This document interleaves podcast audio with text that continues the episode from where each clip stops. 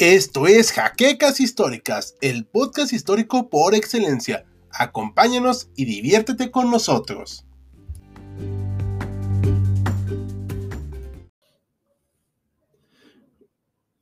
Muy buenas noches, historiadores. ¿Cómo están todos? Estamos en este live especial. Estamos saliéndonos de nuestro horario y día acostumbrado porque estuvimos haciendo cuentas y descubrimos que la sección favorita de todos, Sábado Bélico, cumple un año, así que bueno, pues nos pareció muy necesario estarlo compartiendo con todos ustedes. Mi nombre es Hal, como ya saben, y con nosotros se encuentra The Auslander. Reconfirmamos que no está secuestrado, aquí está con nosotros.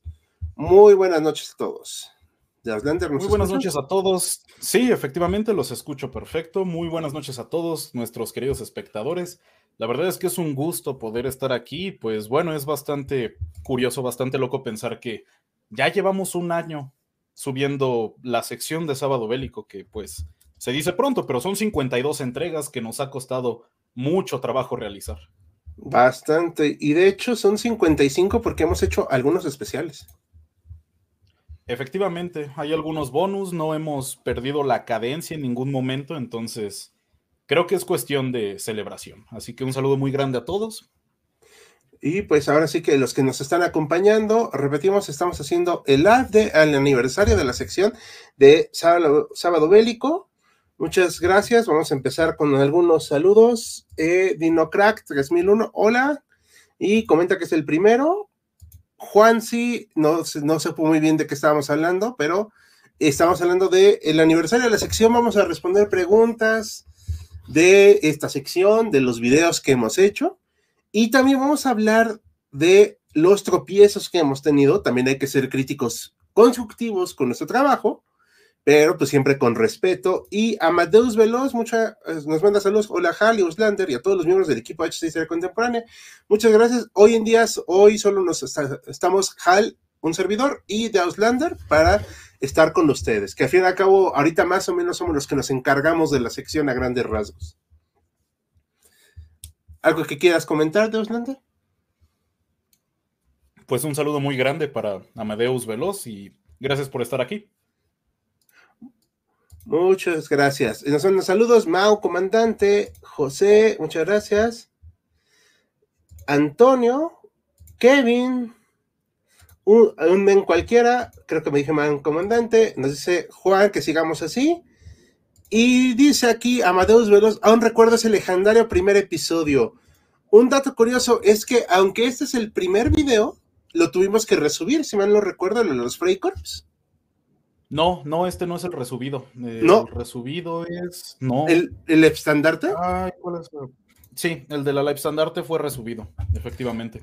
Ok, muy bien. Bueno, este es el de los Freikorps, este fue nuestro primer episodio. Obviamente, todos nuestros videos tienen puntos a mejorar, estamos conscientes de ello, pero algo que les queremos hacer notar, chicos, historiadores, es que en quince minutos o menos, o a veces un poquito más, no podemos meter todo lo que quisiéramos hablar, así que ese aspecto sí quisiéramos que lo tuvieran en cuenta. A ver, creo que es muy necesario para la audiencia que sepan por qué decidimos iniciar esta sección, además de eh, las vistas. A ver, platícanos, de Auslander, ¿por qué la decidimos iniciar? Bueno, pues como la mayoría de veteranos del canal sabrán, nosotros llevamos subiendo videos en sí de manera frecuente desde enero del dos mil veintiuno. Y pues bueno, efectivamente la primera sección que empezamos a subir constante fue la de píxeles históricos. Sin embargo, hablar de videojuegos no era lo único de lo que queríamos hablar. Y yo anteriormente ya tenía un canal que algunos de ustedes conocerán, se llama Jugando con la Historia. Y ahí subí yo mis primeros documentales autopublicados. Tenía una idea para continuarlo, que eran justamente los Freikorps. Quería hablar de ellos, pero ya estando en H C Historia Contemporánea, pues le comenté a Hal, a nuestro director Ricardo, pues qué le parecía la idea de, además de subir píxeles históricos, hacer una sección nueva. Y pues él ya me dio la luz verde, así que inicié la producción. Pero eso fue en marzo. Esta idea se estuvo gestionando pues durante todo el mes de marzo y finalmente se lanzó hasta abril. porque pues había que calcular nuevos tiempos, porque pues ahora había que editar más videos, además de los que se subían de píxeles históricos. Uh-huh. Y pues la idea en sí era de hablar de historia militar, y justamente dejarlo para un día específico de la semana, en este caso los sábados. Y curiosamente fue una sección que desde el minuto uno despegó bastante. Para que ustedes se hagan una idea, nosotros teníamos alrededor de setenta y cinco suscriptores. Muy buenos setenta y cinco suscriptores, porque teníamos cincuenta visitas por video, entonces mmm, había bastante gente viéndolo, tomando en cuenta la cantidad de suscriptores que teníamos.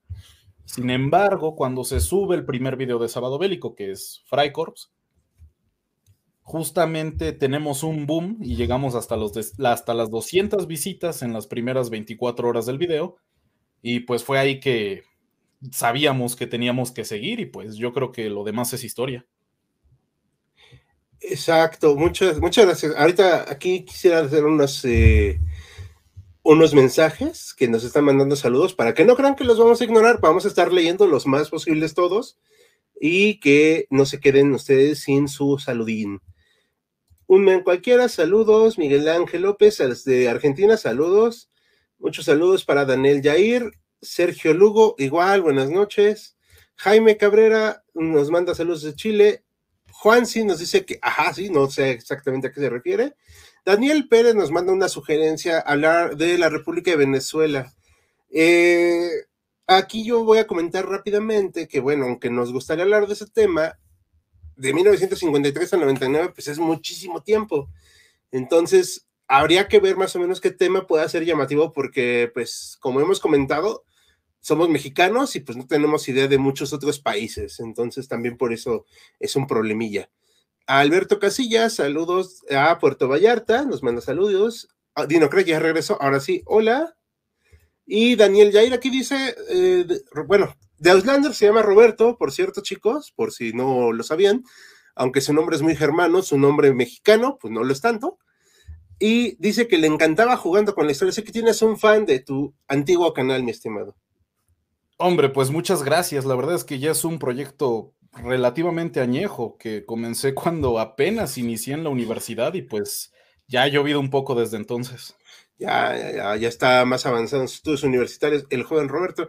Dice, espero que no le haya pasado nada a ese canal para buscarlo. Eh, sigue existiendo, pero ya este, ha estado un poco reducido en vistas, eso, eso habíamos comentado, ¿no? Está... Eso... Sí, efectivamente, y pues en estos momentos lo encuentras, está inactivo, pero hay doce buenos videos que pueden ver ahí, que pues se van a quedar ahí como un mausoleo, tal vez en algún momento lo retome, el futuro nos lo dirá, pero por el momento está inactivo el canal, y sí, lo pueden encontrar aún con ese mismo nombre. Sí, o sea, gracias. Mau Comandante dice, ¿quién quiere invadir Polonia? Pues, pues espero que Alemania no. Aquí dice Amadeus, que me agrega mucho que hayamos crecido, muchas gracias. Luis Miguel Sánchez Erro nos manda saludos, buenas noches. Y Dar Carlos, yo quisiera, yo quiero mis saluditos de Deus, por favor. Aquí muchos saludos, Dar Carlos. Kevin Martínez nos manda saludos desde México. Dinocrat dice que es de México, igual. Alejandro, igual nos manda saludos. Esto nos comenta Juan, sí, hagan algo de Operación Jaque en Colombia, es un tema interesante. ¿Qué es Operación Jaque? No tengo ni idea. Y Daniel Pérez dice que de la, por hablar de la dictadura de Marco Pérez Jiménez, yo imagino que es un tema muy tratado, pero vamos a checarlo. Y dice, es un país rural hasta una potencia mundial, eh, este, no sé si nos estás diciendo de manera irónica lo de potencia mundial, pero lo tomaremos en cuenta. No sé si quieras comentar algo, Roberto. Bueno, bueno, ¿estás ahí? ¿Nos oyes, Auslander? Hola, hola. No estoy yo solo, ¿verdad? No me quedé aquí solo. Oh, creo que tuvo un problemilla de transmisión.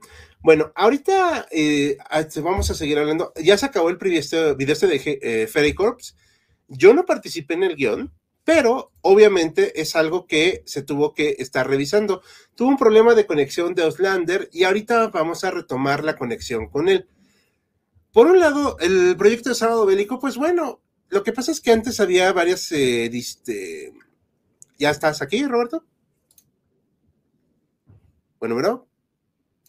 Sí, efectivamente ya estoy aquí. Una disculpa, les, les comento que mi internet justamente es bastante malo, entonces pues es una de las razones por las cuales no he estado en los en vivo. Exacto, eso y que estaba muy ocupado en la universidad. Eh, bueno, les comentamos, yo tengo treinta y cinco años de edad, yo tengo maestría en historia y Roberto está estudiando la licenciatura en historia del arte y tienes veintiuno, ¿verdad? ¿Quedamos? Sí, si mal no recuerdo. Ya, sí, cumplido. Perfecto. Recién. Ah, perfecto, veintiuno. Entonces, pues ya sabrán que pues hay una diferencia de edad un poquitín considerable, pero eso no quiere decir que no haya seriedad en el trabajo.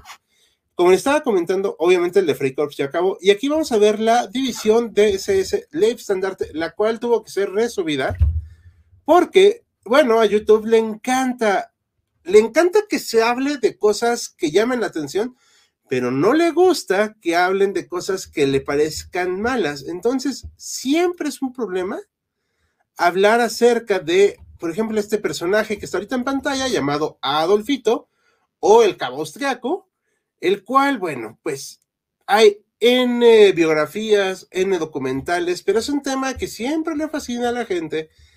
En lo personal, a mí sí me gusta hablar de la Segunda Guerra Mundial, pero debido a las malas experiencias que tuve en las redes sociales, porque el proyecto de H C empezó en las redes sociales, pues bueno, hablar de Adolfito implicó a cada rato ser desmonetizado. De hecho, un dato curioso es que nuestro Facebook está desmonetizado hasta quién sabe cuándo. ¿Sí? ¿Nos escuchas, Auslander? Sí, efectivamente aquí sigo, y pues sí, es bastante difícil lidiar con la censura de prácticamente cualquier plataforma. Irónicamente, YouTube es una de las que pues más paciencia le tienen a sus creadores de contenido. Eh, Facebook directamente te desmonetiza la primera amenaza, entonces pues es difícil que hacer eso. ¿Tuvimos un problemilla ahí de, para escucharte?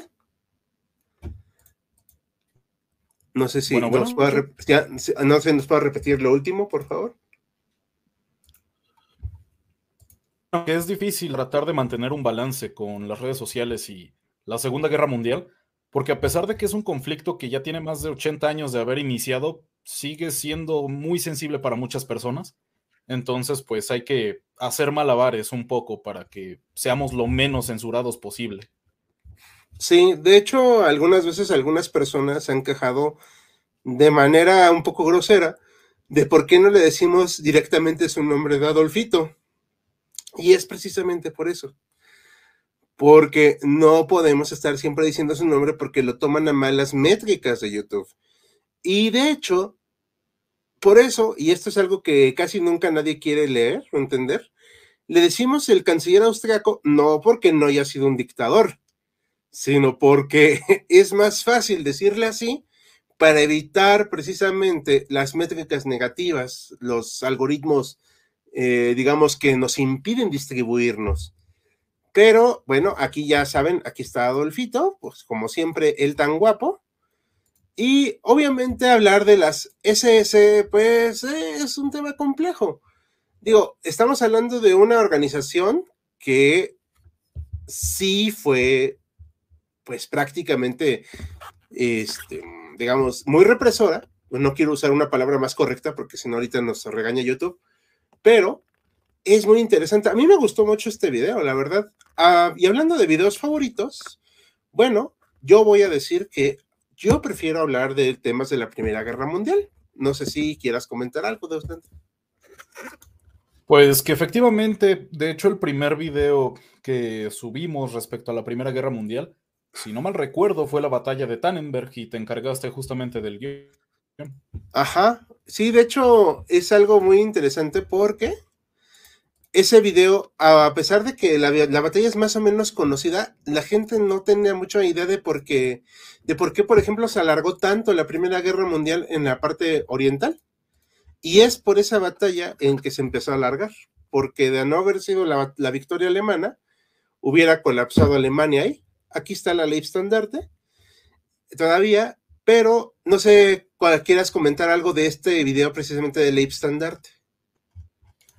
Pues que fue el primer video que tuvimos y se dio justamente porque pues YouTube tiene sus respectivas fijaciones con este tipo de temas. No puedes hablar libremente de temas de historia.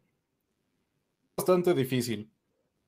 Como se mencionó anteriormente, hay que hacer bastantes malabares con la plataforma, porque de no hacerlos, pues nos arriesgamos a que nos den un shadow ban, por ejemplo. Entonces, es importante tener precaución con lo que decimos, lo cual es una molestia porque no podemos hablar como quisiéramos, pero no tenemos otra red que nos permita hablarlo como lo hacemos. Entonces, pues, curioso, es curioso pensar que en una época en la que se habla tanto de la libertad de expresión, los temas de historia sean tan censurados. Sí, de hecho, eso es algo muy problemático, porque realmente no tomamos postura. Aunque de una vez les comento que la historia no es objetiva, y eso quien les diga que es objetiva miente. También es cierto que no tenemos mucho interés de imponer una ideología, ni mucho menos, realmente no tenemos esa idea. No nos gusta lo que hicieron los alemanes nacionalsocialistas, no, no, pero tampoco nos gusta lo que hicieron los socialistas eh, de la Unión Soviética, que eso también ha traído muchos problemas, por cierto, de hablar. Y tampoco eh, nos gustan los múltiples crímenes que hicieron pues el resto de los aliados, porque ¿Ah? aquí, no, aquí no hay quien se salve, la verdad, la historia es así. Es más gris que otra cosa, así que es importante hablar de todo lo sucedido. Sí, de hecho, por eso haremos el en vivo, eh, no sé si nos puedas, que yo creo que no nos vas a poder acompañar, que por lo que nos estábamos hablando ahorita tras bambalinas, él y yo, de los juicios de Nuremberg este jueves. Donde precisamente uno de los problemas que precisamente se abordan es que también los aliados merecían ser juzgados por algunas cosillas. Sí, definitivamente. Y lo más triste es que a la mayoría ni siquiera se le hizo un juicio. Todo acababa en investigaciones inconclusas. Y decían, ah, no, pues esto es algo que pasa en la guerra. Además, si hubo víctimas, pues ya están muertos, ya para qué hacer algo. Exacto. Entonces, por eso mismo es, es bastante complicado hablarlo. Vamos a hablar, vamos a ver algunas preguntas, si te parece bien. Perfecto, de hecho, justamente este directo es para contestar sus preguntas referente a esta sección. Ustedes tómense las libertades que quieran, pueden preguntarnos sobre las... Pueden preguntarnos sobre lo que involucra, incluso historia del canal, si les interesa saber pues cómo llegamos hasta acá. Con gusto les uh-huh. vamos a platicar. Exactamente. A ver, vamos a empezar. Aquí nos comentan que nos conocen por la, el video de las batallas de Kharkov. Increíble que hoy en día se está elaborando otra, la quinta, pues sí. Eh, es muy interesante ver cómo, pues, al final hay similitudes en la historia y se pueden ver escenarios muy parecidos, aunque obviamente no iguales. Porque recuerden, la historia no se repite y no se puede repetir. Pero cómo rima eh, de no... vez en cuando, eso sí, hay que decirlo. Ah, y... sí. Ahorita hablando justamente de Kharkov, si les interesa eh, conocer similitudes justamente entre la Segunda Guerra, bueno, entre la Guerra de Invierno y la guerra de la guerra entre Ucrania y Rusia, eh, me parece que tenemos un video al respecto. Eurasia, no, Eurasia, perdón, Eurasia mil novecientos cuarenta y cinco subió un video muy bueno al respecto, entonces si les interesa saber hay algunas similitudes, pueden verlo. Uh-huh. Pero sí es importante que tengan en cuenta que la historia efectivamente no se repite. A veces rima, pero no se repite. Exacto. Y además hay que tener en cuenta también que no es el mismo suceso. O sea, eso también se parece nada más. Eh, nos mandan saludos Venezuela. R M P M siempre dejaba su corazoncito. Ya casi no ha pasado, pero muy buenas noches. Muy buenas noches. Muchas gracias por acompañarnos. Aquí nos preguntan, ¿qué es mejor, un T A ciento cincuenta y dos o el P cincuenta y uno? ¿Tú qué opinas?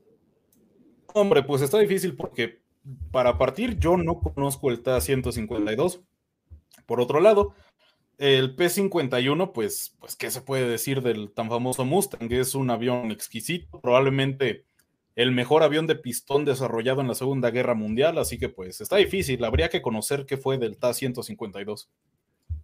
A ver, vamos a checarlo luego en Acton Panzer, que es la otra sección donde hablamos en sí de la maquinaria de distintas guerras, no solo de una.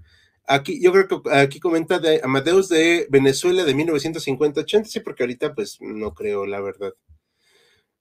¿Por qué no hablan de algunas de las historias más épicas de batallas navales? Tenemos uno de Trafalgar. Este, no, a, a, si mal no recuerdo, confesión explícita tuya, Roberto, no eres muy este, mm, versado en las batallas navales. Hombre, es que es muy difícil porque la guerra naval es muy propia de sí misma. Hay que, el juego es totalmente distinto, tanto a la guerra terrestre como a la guerra aérea. Y pues yo no me he dado la tarea a sumergirme tan de lleno. A mí lo que me impresiona en el aspecto naval es el calibre de las armas. De hecho, tenemos un video del Bismarck al respecto, por si quieren echarle un ojo. Pero más allá de fascinarme tan solo con las meras proporciones de los aparatos en los cuales luchaban en alta mar, pues la verdad es que es un tema en el que no me he sumergido tanto como en, el, en otros aspectos de, de la historia militar. Incluso hasta aéreo, porque ese sí nos han salido algunos muy interesantes. Que creo yo que también luego habría que revisar ese del Bismarck, a ver qué podemos hacer de áreas de oportunidad, para ver si hay algo que podamos mejorar, o hablar de su hermano, ¿no? Tiene un gemelo, si mal no recuerdo el Bismarck, que era el sí, Tirpitz. Exactamente, y fue hundido hasta el cuarenta y cuatro. Ok, ah, aquí nos comentan de la operación que nos decían hace rato, de las FARC en Colombia, de hecho creo que una de las mejores. Ah, ok, vamos a considerarlo, pero hay que tomar en cuenta que no le gusta luego mucho a YouTube hablar de ciertos temas, ¿ok? Especialmente eh, sobre... los que están así de frescos. Ajá. Sí, es un poquito complicado. Nunca estás solo cuando estás con Cristo. Bueno, eso sí es cierto. Comenzamos con las preguntas, pues ya, adelante. Roberto tiene la voz muy grave para ser alguien que tiene veintiún años. Sí, eso es algo que nos han dicho bastante. Y vieran qué guapo se ve en persona, pues la verdad es que se desmayarían. Señoritas, ¿está soltero? Por si quieren, les interesa un novio de veintiún años. Hombre, con nuestra demografía de noventa y nueve por ciento varones, pues. No, no seas prejuicioso, hay que abrir la mente. Claro, claro. Muchas gracias, sí. Amadeus. A YouTube le gustan las cosas suculentas, bueno, ¿a quién no? Han sido funados. Eh, legalmente no puedo hablar de ese tema. Sí, yo tampoco, pero si nos referimos a cosas del canal, pues sí nos ha caído un poco de hate en algunos videos. Creo que casi en todos. En, por ejemplo, si ven el video de la batalla de Calve y se meten en los comentarios, pues van a poder ver que hay mucha gente que se triggereó cuando hablamos cómo los soviéticos justamente cometieron muchos crímenes de guerra igual o incluso peores que los que hicieron los alemanes cuando ellos llegaron a Alemania. Y uh-huh. Pues mucha gente dijo, no, pero... cayeron en el, en el error de decir, está justificado porque ellos les hicieron lo mismo, ¿no? Uh-huh. O cosas de ese estilo, y ya unos directamente recordándonos en palabras poco amables a nuestra progenitora. Así que exacto. Pues... y no es un caso único. Hay bastantes videos en los que tristemente sí nos ha caído hate, pero afortunadamente siempre son los menos. Estamos muy agradecidos con todos ustedes porque por lo general recibimos... muy buen feedback, siempre están con comentarios muy positivos y se les agradece. Ah, iba a buscar otro video ahorita, por eso dejé así, el de la batalla de... el de la Guerra de Invierno, que ese fue un resumen, la verdad, a mí me gustaría abordarlo más eh, profundamente.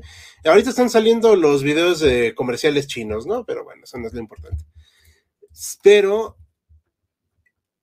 esta guerra precisamente trajo muchas broncas porque... pues la verdad, hay que decirlo sincero, nos equivocamos en un par de datos, por ejemplo, dijimos, dijimos General Molotov, ese fue mi error, lo voy a reconocer y lo he reconocido hasta el cansancio, pero realmente procuramos decirlo lo mejor posible y lo mejor informado, aunque creo yo que la gente no le gusta cuando se humilló a la Unión, a la Unión Soviética en términos militares, como que no le ha gustado esos temas precisamente. Lo cual es curioso porque sinceramente las derrotas militares han sido la mayor de la historia militar de la Unión Soviética. Si se ponen a ver, sus victorias son más bien escasas. Y por eso se hace tanto hincapié en lo que fue lo que ellos conocen como la Gran Guerra Fría. porque fue realmente su primera verdadera, verdadera victoria. Entonces, pues, la ¿Sí? verdad es que la Unión Soviética era un gigante, era un coloso, pero con pies de barro, o sea, hay que decirlo. Y en gran medida Rusia lo sigue siendo, la verdad. Sí, como podemos ver en estos momentos, pero el tiempo nos lo dirá, no hay que especular, pero por lo que estamos viendo, la verdad es que sí.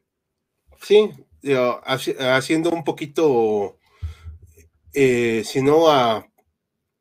si no especulación, de menos sí conclusiones a partir de lo que se está viendo, interpretaciones actuales, realmente el mando ruso deja mucho que desear, o sea, esa es la forma más amable que lo puedo decir. Pero bueno, obviamente no ha acabado esto y no sabemos en qué acabará, obviamente, o sea, no, no tenemos nociones de qué acabará. Eh, aquí nos saluda Andrés Humberto Mejía, por favor, por fin pudo unirse a nuestras emisiones. Hombre, muchas gracias. YouTube siempre haciéndoles la vida imposible a canales con, con contenido de calidad. Sí, de hecho, no este, bueno, quise, también queríamos hablar con ustedes de este. Hemos tenido ahí problemillas de difusión, pero eh, no somos los únicos. Debido a los temas bélicos que han sucedido en las últimas semanas y ya meses, pues obviamente ha bajado la difusión, pero bueno, aquí seguimos trabajando con ustedes y para ustedes y buscando darles lo mejor posible en nuestro esfuerzo, como el bonito tema de la Operación Vaquero, que la verdad me pareció muy lindo el tema. Eso ahí me hizo, se me hizo algo muy humano, tomando en cuenta sobre todo quién era Patton. Y efectivamente, justo me seleccioné por ser un tema tan desconocido como interesante y pues refrescante luego de sumergirnos tanto en dolor y miseria. Hace sí. falta de vez en cuando este tipo de temas. Sí, claro. Y digo, no es que seamos sádicos, ¿no? Ni tampoco nos, o sea, tampoco somos personas que se asusten fácilmente, pero también buscamos la manera de hacernos sentir mejor. Eh, Amadeus dice eh, que siempre le dará al señor del bigote cuadrado. Sí, hombre, también ese es el problema. Gente, ellos tienen que comer, es por eso, si no YouTube le tumba el canal. Pues sí. Es un buen balance, Hal de la Primera Guerra y Roberto de la Segunda Guerra. Un dato curioso, a mí también me gusta muchísimo la Guerra Fría. Eh, ¿No te molesta si les comparto un poquito de mi desarrollo profesional, Roberto? Adelante, por eso estamos aquí. Bueno, digo, para que no, no quiero monopolizar el micrófono, pero, bueno, yo tengo maestría en historia, y pues me gustan muchos temas, muchos. La Guerra Civil Española, este, la Guerra Fría, las, las batallas que se desarrollaron durante la Guerra Fría y guerras, porque fueron muy interesantes. De hecho, por eso hicimos el video de Dien Bien Phu, que fue la humillación que, que sufrió Francia a, a manos de los vietnamitas, y que si eso no le dijo nada a los estadounidenses, pues qué, qué bestias fueron en no tomar en cuenta eso. Y también me gustan mucho los temas muy actuales y de guerrilla, entonces esos temas luego sí los he desarrollado. Por eso mismo, luego hacemos colaboraciones en bastantes de los guiones para complementar nuestras visiones. Ahorita voy a, este, si quieres, checo otros eh, comentarios o quieres comentar algo más. No, pues por el momento todo bien, sigue con las preguntas.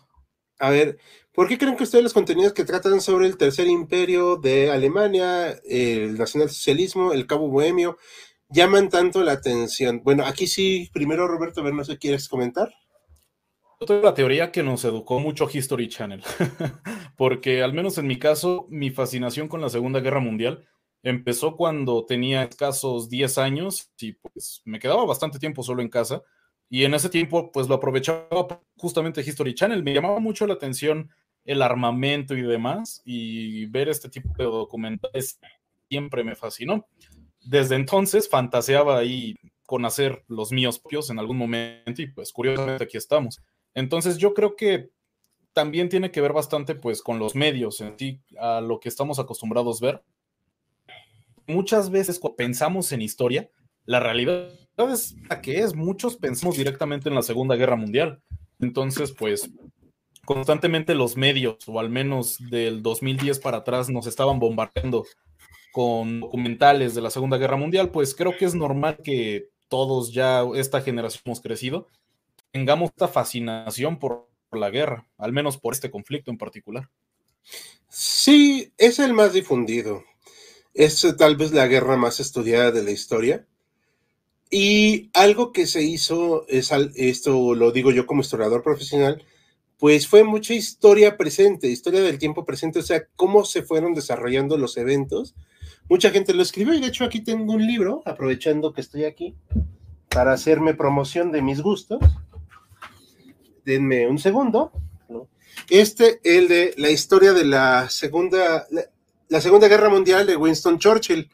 Como se darán cuenta, es un mamotreto, pero eh, dice Roberto que soy el único fan fundador y único miembro del club, club de fans de Winston Churchill en México, y pues por eso mismo también me fascina tanto la Segunda Guerra Mundial. Sí me gusta mucho, chicos, o sea, sí me gusta mucho, pero si tengo que elegir entre la primera y la segunda, elijo la primera, porque se me hace un tema que merece mucho más la atención de la que a veces la tiene. Sí, eso, eso es bastante cierto. La Primera Guerra Mundial es un tema desconocido para la mayoría de nosotros, me incluyo, y tiene mucho que hablar, porque antes de que inició la Guerra Mundial, el conflicto más destructivo en la historia de la humanidad, murieron al menos veinte millones de personas, así que... Sí. Parece un medio, parece más deprimente que la Guerra Mundial. Sí, y, de, y cosa curiosa, muchos de los que participaron en la primera volvieron a hacerlo en la segunda, ya no como soldados, sino como militares de gran, gran rango o líderes estatistas detrás de los escritores tomando las decisiones más difíciles, como Winston Churchill y sus muy desafortunadas decisiones en la India. O incluso directamente les volvió a tocar pelear, como fue de muchos veteranos de, las, de Alemania. Y uh-huh. terminaron enlistados más que nada la fuerza en, en la Sturm, que es esta guerrilla. Sí, o Rommel, digo, que hay que decirlo, si está sobrevalorado, pero peleó primero como soldado en la primera y ya como general en la segunda. Sí, y él ya todas las estrategias que implementó en la segunda ya las había implementado en la primera. Sí, pero ahora con tanques, ¿no? Aunque eso de la logística nunca se le dio muy bien. Sí, hombre, todo hay que decirlo. La verdad es que el tipo tenía piernas y corría, le das un tanque y volaba. Sí.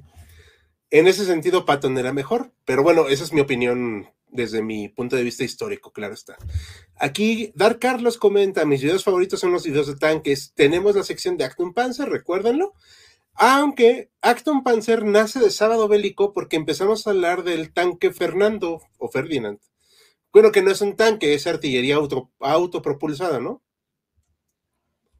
¿O es qué? ¿Un bueno, de hecho es, casa, es, es cazacarros, sí, es cazacarros. Gracias la designación porque... No, no te gracias. Preocupes. Y pues sí, justamente, curiosamente, gracias a ese video comenzamos a monetizar, hay que decirlo, ese fue el primer video que realmente pelotazo impresionante, y él solito nos juntó dos mil suscriptores para monetizar, y las cuatro mil horas de reproducción y mucho más. O sea, el, el video se disparó, vamos, increíblemente. Primero. Sí, sí, y de hecho está a punto de llegar a las cuatrocientas mil reproducciones.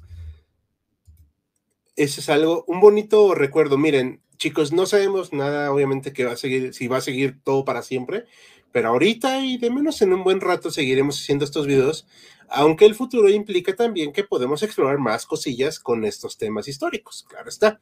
Pero ustedes no se preocupen, ¿eh? Aquí nos seguirán viendo un buen rato. Aunque yo absorbo la luz, pero sí procuro ponerme la suficiente luz para verme. No se hagan un Twitter, dice, los progresistas los fundarán brutalmente.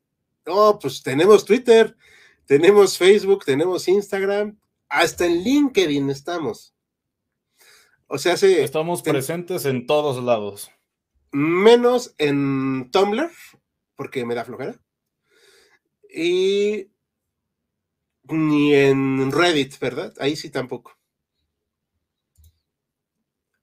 El Pato nos manda saludos por el Sábado Bélico. Hola, hola, ¿cómo era la formación de los ejércitos antes del siglo veinte? Arcapitalista pregunta, nombre, pues no, no sé, a ver, ¿tienes alguna noticia de eso, Auslander? Hombre, a, a ver, bueno, primero hay que pararnos en qué temporalidad exacta, qué ejército, qué país.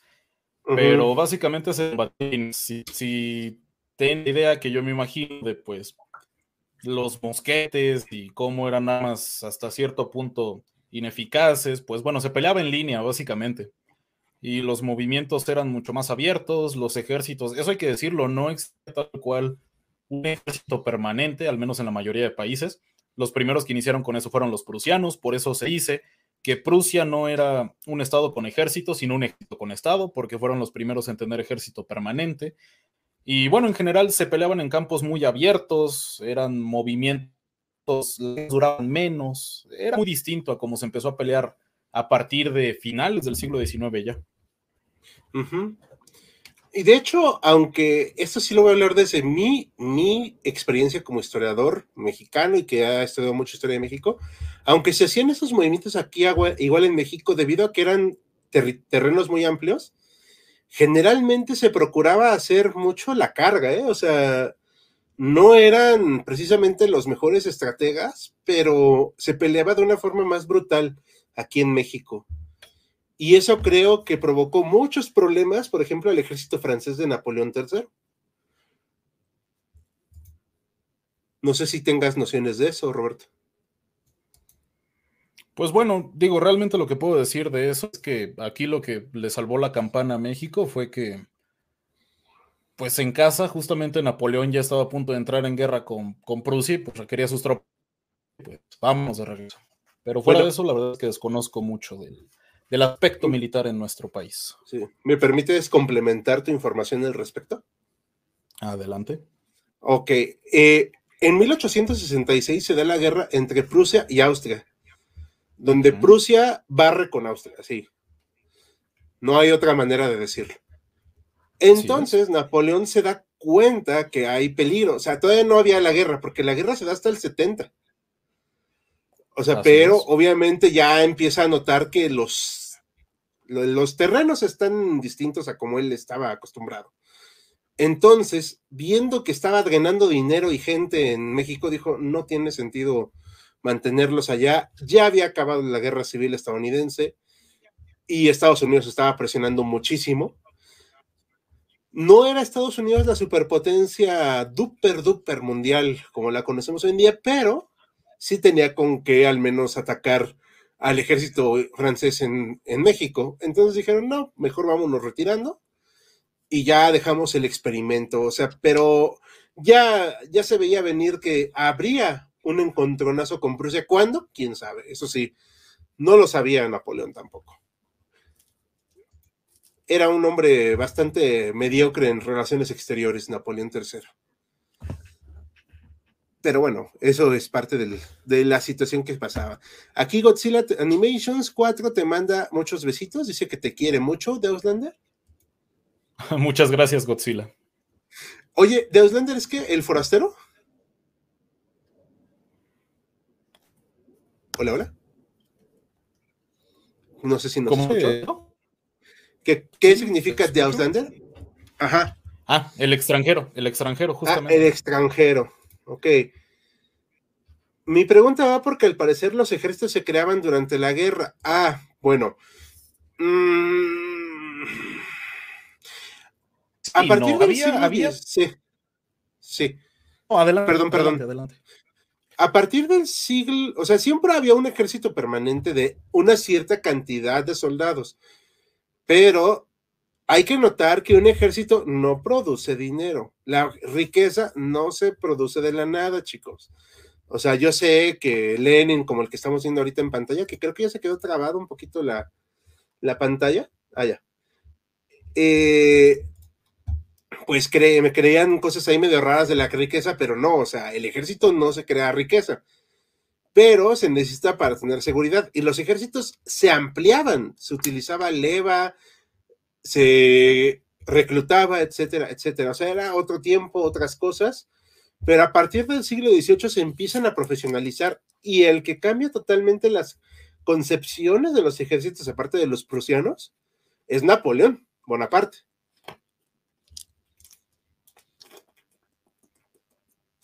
No sé si quieres comentar algo más. Bueno, pues lo que dijiste está perfecto. Justamente las guerras napoleónicas son un gran antes y un después en Europa. Sí. Además hay que tener en cuenta que eran otros conceptos, ¿no? De cómo era la guerra. Porque antes la guerra era vista como que se hacía, pues, de manera muy localizada y poco a poco se fue haciendo algo más destructivo y más eh, conflictivo. Aquí nos dice Dinocrack, la guerra mundial es un tema que desde pequeño me llama la atención, batallas en tierra, mar y aire, líderes en conflicto, pero por la presión social no pude expresarme de manera completa. Una lamentable eso, pero ni hablar, ¿qué se le va a hacer? Lamentamos mucho que padezcas eso. La sección de comentarios en una zona de guerra. Las, me encanta la voz de Auslander. ¿Dónde venden tus cuerdas vocales? ¿Dónde las venden, Roberto? Hombre, pues fui a una tienda de música en el centro de la Ciudad de México y me, me pedí una Rotosound. No, perfecto. No, pues... Muchas, muchas gracias, muchas gracias por los cumplidos. ¿Por qué no hablan más de guerras, histor- historias de guerra marítimas? Como comentábamos, es un tema que se nos dificulta un poco. Eh, yo apenas sí conozco el mar, pero bueno, pues de guerra marítima es complicado. O sea, porque realmente no... Es otro tipo de estrategia. Mm. Por ejemplo, si hablamos de la batalla de Jutlandia, que es la más famosa de la Primera Guerra Mundial, no sé si la conozca, Roberto. Sí, claro que la conozco. O sea, dicen, fue una batalla inconclusa, fue una victoria táctica alemana, pero una victoria estratégica británica. O sea, es así de, ¿qué onda? Ajá, este, ambos bandos por... se, se proclaman como los vencedores. Ajá, lo voy a decir así para que se oiga más bonito. O sea, ambos se reventaron la boca. No perdió tantos barcos Alemania, perdieron un poquito más los británicos, pero como no pudieron romper el cerco los alemanes, eh, por eso consideran que fue una victoria británica, aunque perdieron más barcos los británicos. Entonces, ese tipo de cosas, explicarlas en un video, resulta difícil, además de los calibres de los, de los, de los barcos, la cantidad de barcos, porque me parece que fue una batalla monstruosa, en el sentido de cantidad de barcos que tuvo, porque, bueno, Alemania tenía la, no sé por qué la necesidad de hacer tantos barcos, bueno, no, sí sé, pero eso quiero explicarlo en otro video, y es complejo. Además, hay batallas muy interesantes, como la de Tsushima. no, no estoy hablando de la guerra del videojuego, sino la batalla de Tsushima, no sé si lo viste, Roberto. No, eso sí, definitivamente no me suena. Eh, bueno, había alguna vez un imperio llamado Rusia y un imperio llamado Japón, el cual se peleaba en la influencia en Asia, y específicamente en la parte de Corea. ¿Sí lo ubicamos? Claro, claro. Ah, ok, entonces, pues, este, Rusia y Japón no llegaron a un acuerdo, lo estoy resumiendo mucho, y pues se fueron a los trancazos.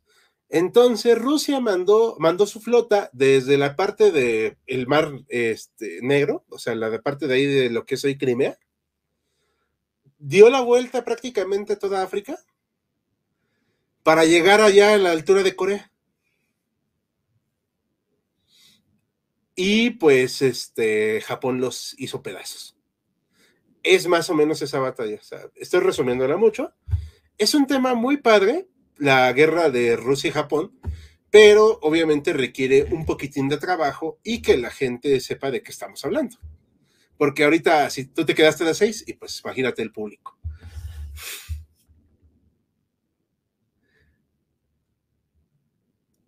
Bueno, bueno, ¿nos escuchas? Sí, aquí sigo, aquí sigo. Ok, aquí nos pregunta Dar Carlos, yo tengo una pregunta no del todo relacionada, ¿qué tanque les gustaría manejar? ¿Alemán, soviético, de los aliados de la Segunda Guerra Mundial? Ah, pues ningún, eh, pues yo preferiría manejar un Sherman, casi no se descomponía. Sí, bueno, aunque creo que se refiere más en un aspecto lúdico, ¿no? Por ejemplo, ajá, ir a un, a un festival de tanques que hacen ahí en Bobbing, Inglaterra. Hombre, uh-huh, sería interesante subirse a realmente a cualquiera, a cualquier tanque proveniente de la Segunda Guerra Mundial. A mí en particular me llama mucho la atención el Hetzer, es de mis tanques favoritos, tenemos ahí un video, véanlo, y pues sería interesante justamente subirme en uno de esos, pues para ver qué, qué es lo que veían las tripulaciones de hace ochenta años cuando se subían en un tanque. Esa es una razón. La otra es que Lemmy Kilmister, el vocalista y bajista de Motorhead, también se subió a un Hetzer, así que que en paz descanse. Así, razón secundaria también para subirme un Hetzer en algún momento. Sí, eh, a mí me gustaría en todo caso, pues, no sé, en, en un T treinta y cuatro para ver si era tan bueno como dicen, pero pues realmente es como para saber qué onda. Pero si me dieran a elegir, no, preferiría un estadounidense porque no se descomponían con verlos. Y sobre todo el T treinta y cuatro sí tengo entendido que era incómodo. Haz tu trabajo, pero sí era incómodo. Sí, ay, quién sabe si nos llegó una notificación, perdón, es que estoy viendo las notificaciones. ¿Pueden hacerle un video a la batalla de Midway? Mm, vamos a considerarlo. Eh, yo entiendo que quieren ver temas marítimos. Lo vamos a considerar dado los comentarios de ahorita. Digo, no crean que los ignoramos. La verdad es que leemos la mayoría de esos comentarios, pero ¿cuántos los revisamos? Como tres personas, ¿no? Los somos los que revisamos los comentarios, ¿no, Roberto? Sí, entonces es un poquito complicado. Claro, claro. Godzilla Animations, esto sí no estoy seguro porque creo que hablamos de esto y este, lo desmentimos. ¿Es cierto que no se tiene registro de alguna penetración en el blindaje de un Tigre segundo? Sí, sí hay registros y de hecho se dio en, en la bueno en las últimas etapas de la batalla en Budapest, incluso me parece, hubo varias, varias penetraciones frontales del blindaje del Tigre segundo. Y tuvo que ver también pues con que la calidad de los materiales ya no era la misma con la que contaba Alemania en un principio. Mucho de su material táctico pues le está dejando de llegar. Y bueno, en, en general sí, el, el Tigre segundo fue penetrado varias veces, no solo en, en uno o dos. Era muy duro. Penetrable o invencible. Eso hay que tenerlo en cuenta. Perfecto. Sí, de hecho, y sí hablamos del Tigre segundo, si mal no recuerdo. En una guerra, para ustedes, ¿qué es más importante? La logística de las tropas. Por cierto, me encantaría una colaboración con Gemito. Vamos a ver futuras colaboraciones. Creo que tenemos una pendiente con Eurasia, ¿no? Efectivamente, efectivamente hay que ver pues qué pasa con este tema de las colaboraciones, pero si hay algún creador de contenido interesado, hombre, no nos cerramos a propuestas. Y sí. yo considero, y bueno, respondiendo a tu pregunta sobre qué es más importante, yo creo que la logística, y lo demostró justamente pues Alemania. Su logística era espantosa, sus tropas eran de bastante buena calidad, eran incluso las mejores de Europa en su momento, pero la logística que tuvieron siempre fue muy normal, tirándole a mala y ya directamente mal en las últimas etapas de la guerra. Entonces no importa que tú cuentes con cientos de miles o millones de soldados, si no tienes una buena logística, si no puedes darle munición a todos y cada uno, no te van a servir de nada porque no se van a lanzar a luchar con palos y piedras. Exacto, además, ¿cómo vas a poder nutrir a tu tropa? O sea... Claro, la es un aspecto importantísimo, si no pues van a terminar comiéndose a sus caballos como pasó en Stalingrado, entonces pues... Es muy importante tener todo eso en cuenta. Digo, vamos a poner un ejemplo ahorita contemporáneo. Digo, porque al fin y al cabo esta historia contemporánea. Rusia en Ucrania, para pronto. Si no puedes darle lo mínimo a tus soldados, no van a pelear. O no pelearán bien. Aquí nos mandan saludos. Perdón, ¿querías comentar algo? No, no, no, adelante. Eh... Eh, Kevin dice que se enamoró del video del Bismarck, muchas gracias, siempre es bonito leer eso. Un video de la batalla por Iwo Jima, Okinawa. Vamos a tomar en cuenta esas batallas, nada más que, bueno, voy a comentar algo que hacemos aquí en H C, es buscar temas que no sean tan conocidos. Entonces, por eso mismo procuramos evitar los temas más comunes. Y, por ejemplo, por eso hablamos de la tormenta del desierto, la batalla de, ¿qué dijimos? ¿Cómo se llamaba ese? Ahorita se me fue el nombre de cuál es esa batalla. ¿Cuál? La de la tormenta del desierto, de la batalla que hablamos. Ah, ya, sí, es... Ay, híjole, no me acuerdo del nombre, pero bueno. Eh, digo, pero un es... ejemplo no, que uh-huh. no tiene tanto es justamente la Operación Vaquero. Son cosas que Ajá. pues no están muy tocadas en YouTube en sí, o por ejemplo, de la Legión Cóndor se habla mucho, pero no había ningún video antes de que lo subiéramos nosotros, que hace en profundidad pues de, de justamente estos voluntarios alemanes en suelo español. A las batallas de los lagos este, masurianos, no se habla mucho. A la batalla de Norfolk, el duelo de tanques de más eh, importante en los años más recientes. Sí, justamente, la batalla de Norfolk. Dicen, estamos retrasados en el chat. Exactamente, es que son muchos, chicos. ¿Para cuándo un video de guerras latinoamericanas? Mm, habría que ver qué material hay, ¿ah? ¿Por qué Estados Unidos tiene capacidad, tanta capacidad de despliegue? Es decir, en Irak en un mes, en el noventa y uno pusieron quinientos mil en Arabia, porque tienen portaaviones, tienen la mayor cantidad de eh, barcos, o sea, tienen la mayor flotilla del mundo. Y creo que combinadas las flotillas no le pueden hacer frente a la flotilla estadounidense. Su capacidad de producción es impresionante, su ejército permanente es bastante amplio y... No voy a defender las acciones que ha hecho Estados Unidos porque son indefendibles, pero si alguien ha estado en guerra en los últimos, ¿qué? sesenta, setenta años, ¿qué países? Estados Unidos. Pues los últimos cien no han dejado de meterse en problemas. Bueno, sí, pero bueno, quería contextualizarlo después de la Segunda Guerra Mundial, pero tienes razón, porque es cierto, o sea, ya saben qué hacer. La verdad Entonces, es que se volvieron unos, unos profesionales en la guerra desde la Primera Guerra Mundial. Ahí es donde adquirieron gran parte de su experiencia y han ido pasando generación en generación. Es muy, muy es, es cierto y es muy importante eso. Aquí comenta el Pato, ¿el Imperio Otomano intentó invadir el canal de Suez en la Primera Guerra Mundial? Que yo sepa, no. Con problemas y podían defenderse. R K O V nos pregunta, ¿se han planteado hablar de conflictos recientes Siria, Irak, Azerbaiyán, Armenia, Yemen? Uf. Bueno, voy a hablar antes de que Roberto, una disculpa Roberto, pero voy a hablar desde mi adelante, análisis. Adelante. De Siria no creo que hablemos, primero porque es un conflicto que está en curso todavía, segundo, cada vez que he subido un clip para ejemplificar el uso de armas en Siria, está desmonetizado. Entonces, eso me dice que YouTube no le gusta hablar del tema.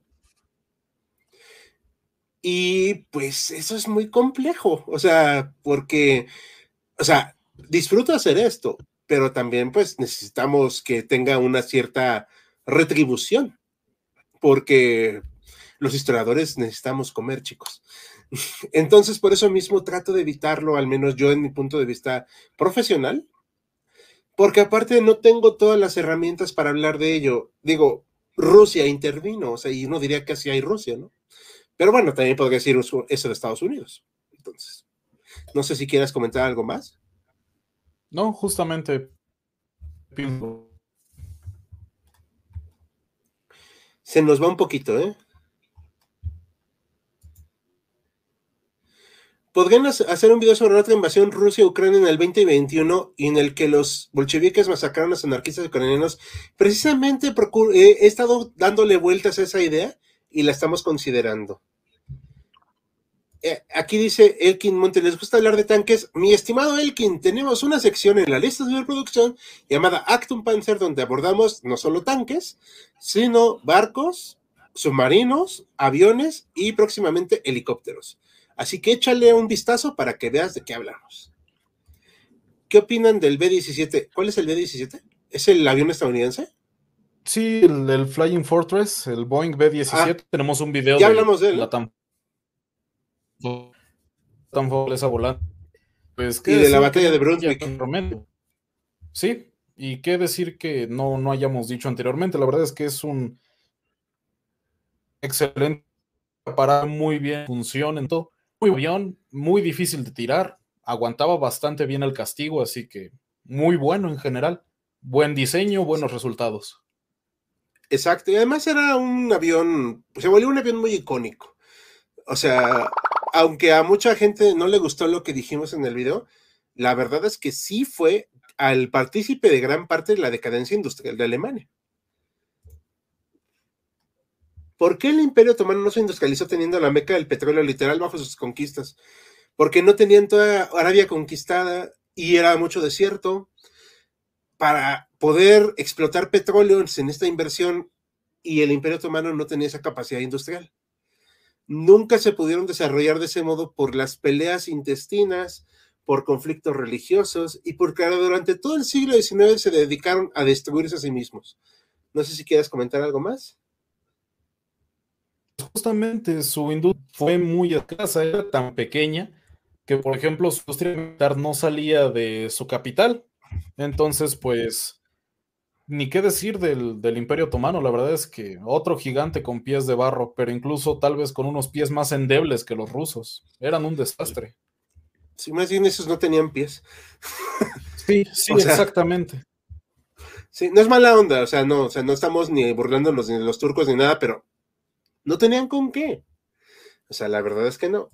Aquí comenta Moy, algún día podrían hablar sobre la guerra cristera. Si queremos hablar de ella, nada más danos chance porque tenemos un calendario y sí procuramos irlo adaptando mes con mes, pero sí tenemos como que ver qué, qué también llama la atención. Recuerdo cuando los encontré con noventa y dos suscriptores en el video de la primera división ese ese. ¡Ah! Oh, muchas gracias. Sí, es hombre, muy tierno. Muchas gracias ya. Mucho tiempo, llevas aquí mucho tiempo y se agradece. Sí. ¿Qué, qué opinan de Desmond Doss? ¿Qué es eso, perdón?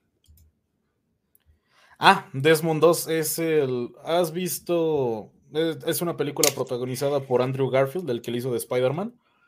Um, hasta el último hombre ah, se llama. Muy buena peli, como peli, ¿eh? No como documento histórico, como peli.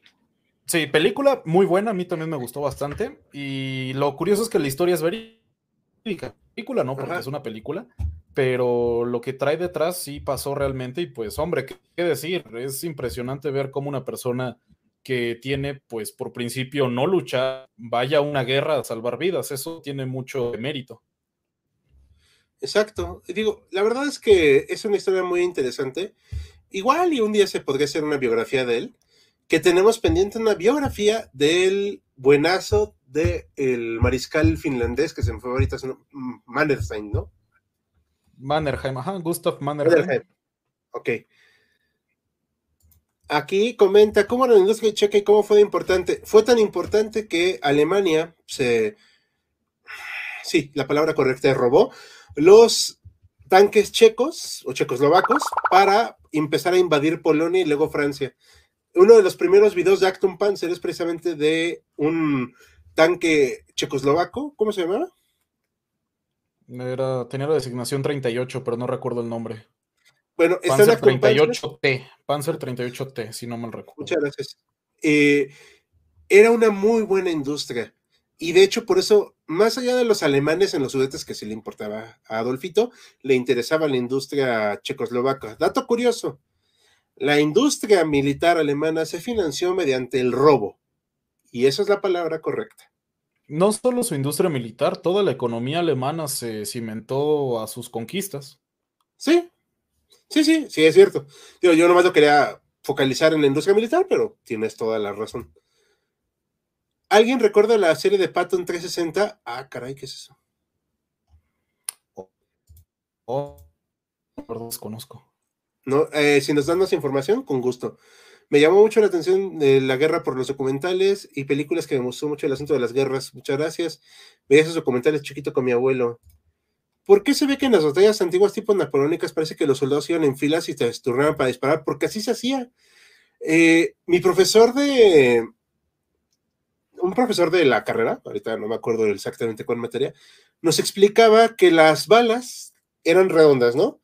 Y salían, hagan de cuenta aquí, y salían así, dando vueltas dentro del cañoncito del mosquete. Entonces la bala iba, pues, quién sabe a dónde. Por eso los pelotones de fusilamiento eran con varias personas, porque no estaban seguros que la bala fuera a dar al objetivo. Y se hacían filas porque esa era la forma de organizar a las tropas. O sea, se iban disparando y iban atacando al enemigo poco a poco. No estoy diciendo que fuera lo mejor, pero era como se organizaban antes las batallas. Por eso mismo la Primera Guerra Mundial fue tan traumática, porque todavía querían hacer filas cuando la tecnología había superado por mucho al, a la realidad este, de la guerra. O sea, ya, ya estaba totalmente superado. No sé si quieres comentar algo más. No, Exactamente eso. En la tecnología de la época, los mosquetes eran muy inexactos con sus disparos.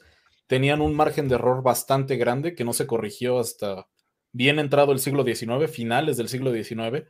Y pues eran muy lentos de errar, sobre todo quedemos con eso.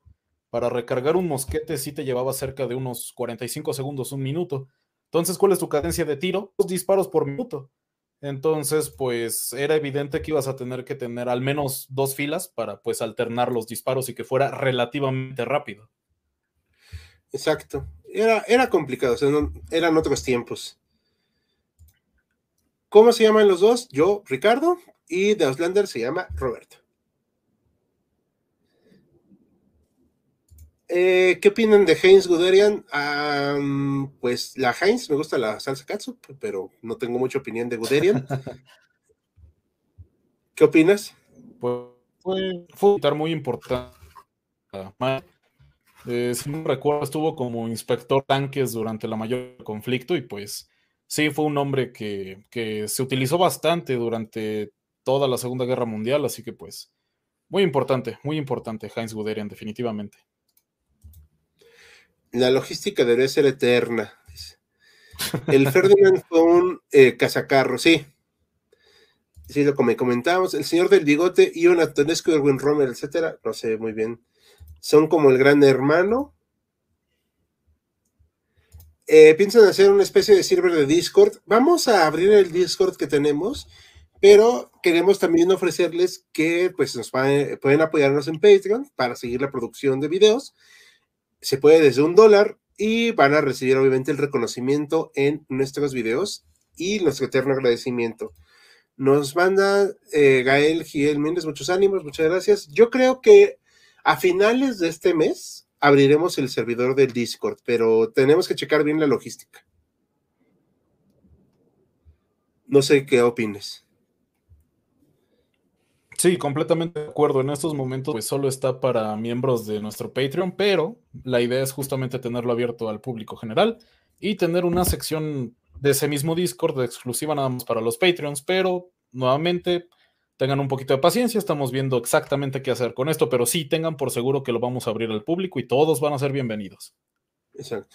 José Alejandro Velázquez, que tiene una foto de un cuyo hermoso, eh, los cuyos son los mejores animales del mundo.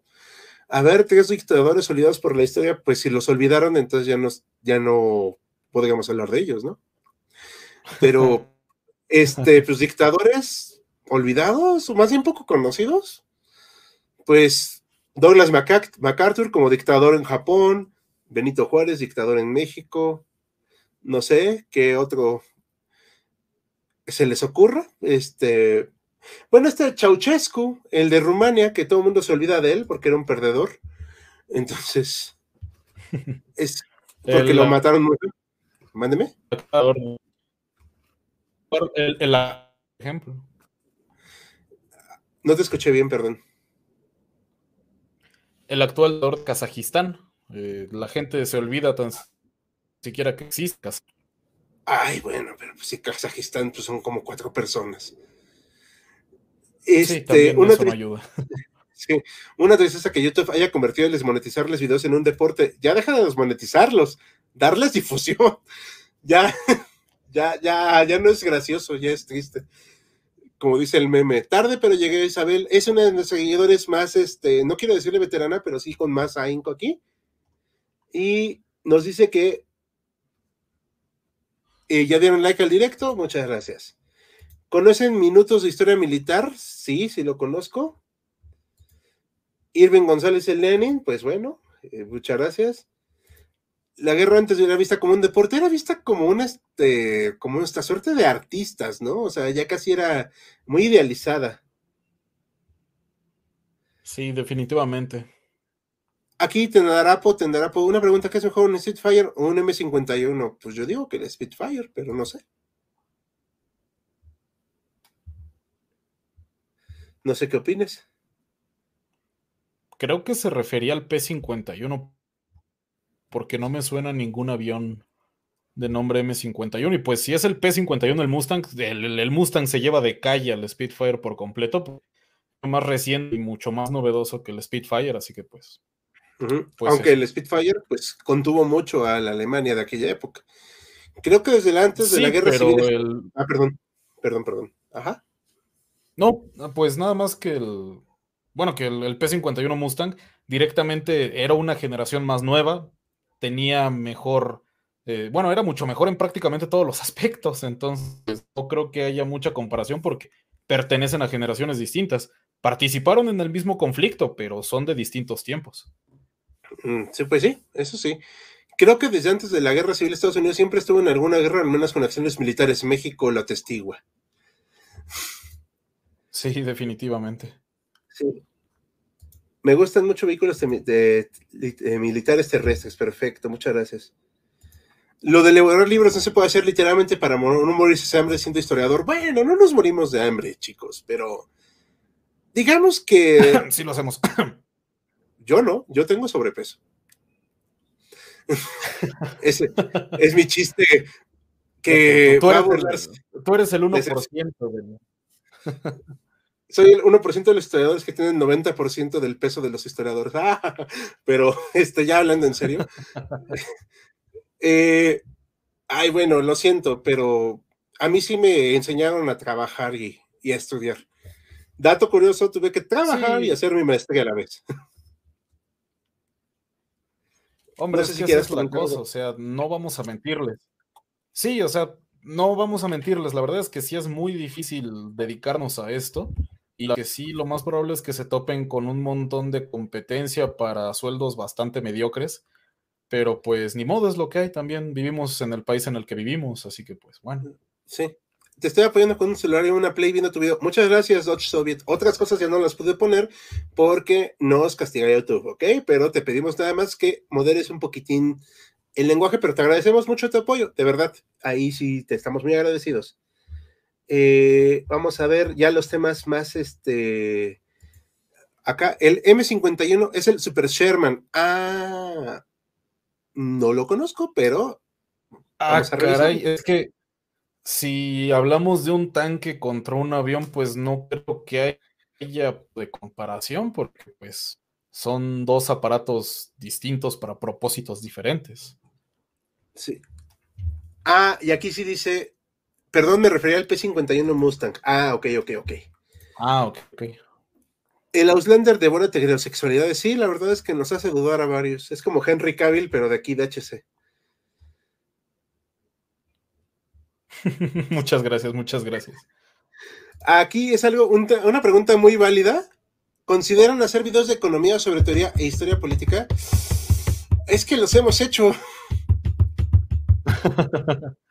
Esa es la, eh, eh, con eso te estoy respondiendo. Porque si no los conoces es un problema, eh, porque no se difundieron bien, porque le hicimos la labor de difusión. Mm, hicimos un video de el Maximato, si mal no recuerdo, ¿no? Este, hicimos un video de los asesinatos de Kennedy, de Lincoln y de Colosio. ¿Cómo le fue el de Colosio? Hombre, creo que no llegó ni a las mil visitas. Ajá. Hicimos un video también de la Stasi. ¿Y cómo le fue? Sí, entonces o sea, apenas, sí, sí, es, es bueno. O sea, no es mala onda. La verdad es que sí quisiéramos hacer más videos de eso. De hecho, bueno, vamos a decirlo. Roberto y yo somos socios en esta venta y pues no siempre estamos de acuerdo. La verdad, ¿o no? Sí, definitivamente. Siempre hay que, hay, siempre hay situaciones de las cuales platicar. Sí, entonces, no es mala onda, chicos, no, obviamente no llegamos a los golpes, no somos Will Smith, pero, este,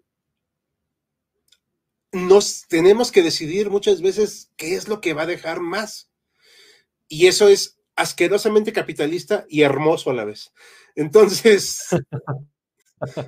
yo no le veo le... problema. Sí, yo la verdad tampoco, a mí me, me da igual. Eh, como le hemos dicho hasta el cansancio, aquí somos cerdos capitalistas, entonces vamos a buscar lo que sea reditable. Cosa curiosa, el short que hicimos de la inflación de Zimbabue pegó mucho, entonces posiblemente hablemos de inflaciones y de caos económico, pero lo vamos a considerar, ¿ok? También hay un problema y que sí quisiera hablar con todos rápido eh, para ir empezando a cerrar. No les vamos a cortar, ahorita vamos a ver las preguntas que faltan. La guerra de Ucrania, la invasión de Ucrania por parte de Rusia ha traído muchos problemas a los canales de historia. Y no sé si quieres hacer, dar algunas palabras al respecto, Roberto.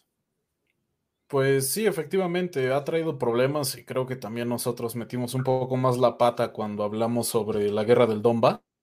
Uh-huh. Y pues tal vez pecamos de no meternos en ningún bando, específicamente en el bando ucraniano, porque ahorita todo lo que sea ridiculizar Rusia, hacerlo quedar mal, ahorita tiene bastante auge.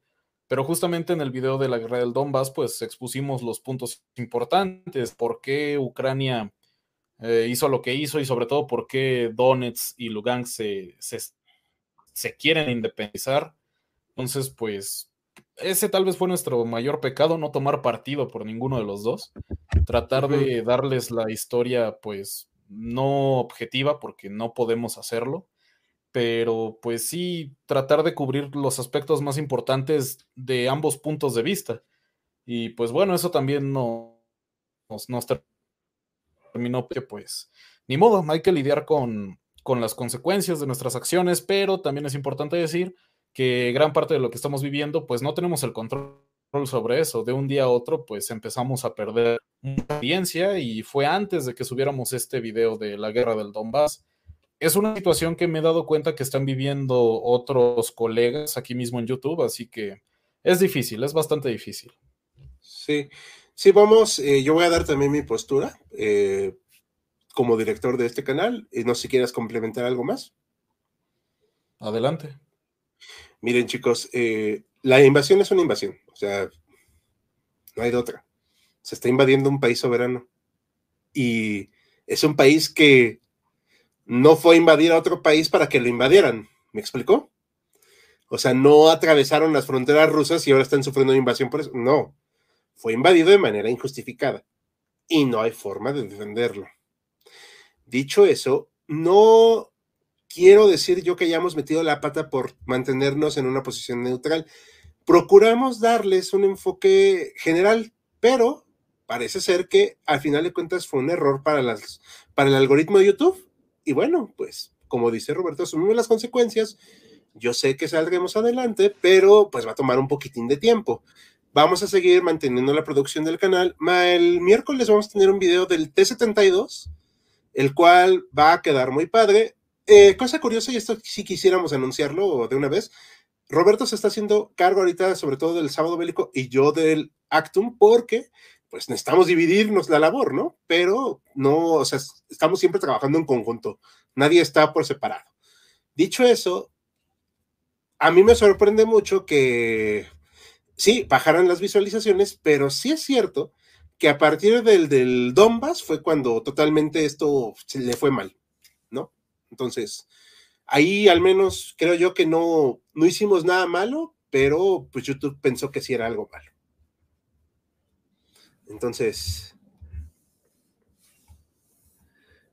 pues aquí estamos, básicamente. Exactamente. Para los que hablan de Colosio, mañana van a amanecer en... Bueno, este, eh, no vamos a amanecer embolsados. Es un chiste muy cruel, pero, o sea, me puedo reír, pero no está bien. Pero digamos que hay, hay chistes al respecto de Colosio. Pero bueno, aquí seguimos, chicos. O sea, no se preocupen. ¿Qué empresa alemana tuvo más poder en la Segunda Guerra Mundial? Pues yo imagino que Porsche, ¿no? Bueno, es que Porsche no estaba tanto como empresa, sino que directamente Ferdinand Porsche era el que estaba ahí. Uh-huh. Uh-huh. Por otro lado, Opel fue la que produjo los tan famosos Opel Blitz, los camiones. Uh-huh. Pero en general hubo participación de muchas empresas alemanas, de Porsche, de Mercedes, de justamente de Opel. De, de muchas empresas, de Daimler. Sí, o sea, si era una empresa que tuvo participación en la guerra, eso es innegable. Ya definir la que tuvo más poder sí es bastante difícil, porque pues a pesar justamente de que Porsche era una de las favoritas, eh, muchos de los diseños que propuso Ferdinand Porsche fue, fueron rechazados, porque pues, bueno, tenía una ideas interesantes, pero a la hora de construirlos, pues no, no se juntan sus piezas, así que pues eso era un problema. Sí, aquí nos manda saludos Bruno Alejandro. Nos manda, eh, ¿podrían hablar de la Guerra Fría de Sebastián? ¿Qué tan efectivo el ejército de Maximiliano? No era, el de Maximiliano de Habsburgo de México no era efectivo. Tan no era efectivo sí, no. que por eso cayó. Sí, no creo que tan siquiera podamos hablar de un ejército. Sí. Era más, más bien guardia. Sí, era muy limitado. ¿Te han doxeado alguna vez? Hasta ahorita no, chicos. La empresa Krupp fue la más destacada de lo militar. I G Farben fue en cuanto a gente y dinero. Mira, ese dato no lo sabía.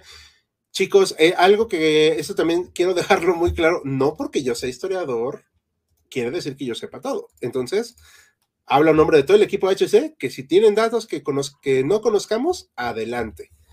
¿Y te parece si vamos dando, cerrando con algunas preguntas más? Pues sí, ya sé que hemos recorrido la mayoría, entonces sí, sí adelante. La designación de animal aérea de las Estados Unidos en la Guerra Mundial era algo rara porque los gasas se designaban con la letra F y el ejército de tierra era con P. Ah, mira, esto sí no lo sabía. Aquí dice, y el video de la policía política del R D A lo censuraron, tan, lo bloquearon tanto es que no recuerdo si pude verlo. Está en la sección de Historia Oscura, pueden verlo, ya está disponible. También corregimos bastante el detalle de, la, de los pitidos para censurar algunas palabras, pero ya se puede ver. Entendemos que la crítica respecto a los pitidos fue fuerte, pero entiendan que YouTube dice, si hablamos de herirse a alguien, eh, pues no es tan sencillo, ¿ok? Entonces, vamos a leer. Empiezas aeronáutica, Henkel, Messerschmitt, Junker y Arad. Ah, pues sí. Eh, aquí vamos a... A ver, vamos a ver, comentarios... El último, aquí tenemos, ah, sí, I G Farben era básicamente Auschwitz, usaba ese campo para la mano de obra. Oh, bueno, no sabía de eso. ¿Cuántos soldados tuvieron los británicos en la Segunda Guerra Mundial? Eso sí me gustaría investigarlo, porque tuvieron que pasar de un ejército profesional chico a uno grande. Pero bueno, no sé si quieras eh, cerrar con algún comentario. No, pues bueno, contestando un poco la, la pregunta, eh, pues... No tengo el dato exacto, pero sí sabemos que de la Fuerza Expedicionaria Británica, en un principio, eran cerca de cuatrocientos mil miembros, mismos que la mayoría fueron evacuados. Y pues ya después de eso sería un poco más difícil calcularlo, pero lo más seguro es que sí hayan reclutado muchos más hombres. Sí, sí, o sea, aparte tuvieron que irse a África, Europa y Asia, o sea... Muchos frentes. Y... Sí, no era tan sencillo. Y bueno, eh, ¿quieres decir algunas palabras para irnos despidiendo? Bueno, pues muchas gracias a todos los que nos acompañaron. Agradecemos sus preguntas. Hubo bastante interacción, lo cual nos alegra bastante. Y pues, bueno, nuevamente les agradecemos su presencia. Un enorme saludo a todos. Y pues tengan por seguro que vamos a seguir trabajando en esa sección de Sábado Bélico, que hasta este momento es ininterrumpida. Llevamos más... años junto con las así que uh-huh. pues tengan por seguro que su sección favorita va a continuar. Gracias, y a ver si repetimos este ejercicio para Acton Panzer, para hablar de vehículos específicamente. Y pues bueno, yo por mi parte me despido hoy, pero mañana nos veremos en el video de, en vivo acerca de las cinco repúblicas de México, que mucha gente se sacó de onda porque dije eso, y luego por ahí hablé de transformaciones. No estoy atacando a ningún señor que vive en Palacio Nacional, ¿ok? Eh, pues bueno, por mi parte ha sido todo por hoy. A nombre de Roberto, de Auslander y de todo el equipo de H C Historia Contemporánea, nos despedimos y nos vemos en la próxima transmisión. Hasta la próxima. Chao. Gracias por habernos acompañado en Jaquecas Históricas, el podcast histórico por excelencia. Hasta la próxima.